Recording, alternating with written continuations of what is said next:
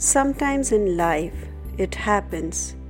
We don't pay attention to small little things around us, or say ignore things happening around us because they are very minor. Taking a break from regular episodes, I, Pehel, your friend for life, bring you my take on these small little feelings, emotions, and expressions in my way. Do listen and feel the emotions. Never forget the moments of smile, they made you happy in life. But never forget those small, tiny little droplets of tears that left you too in the times of sorrow or when you were low.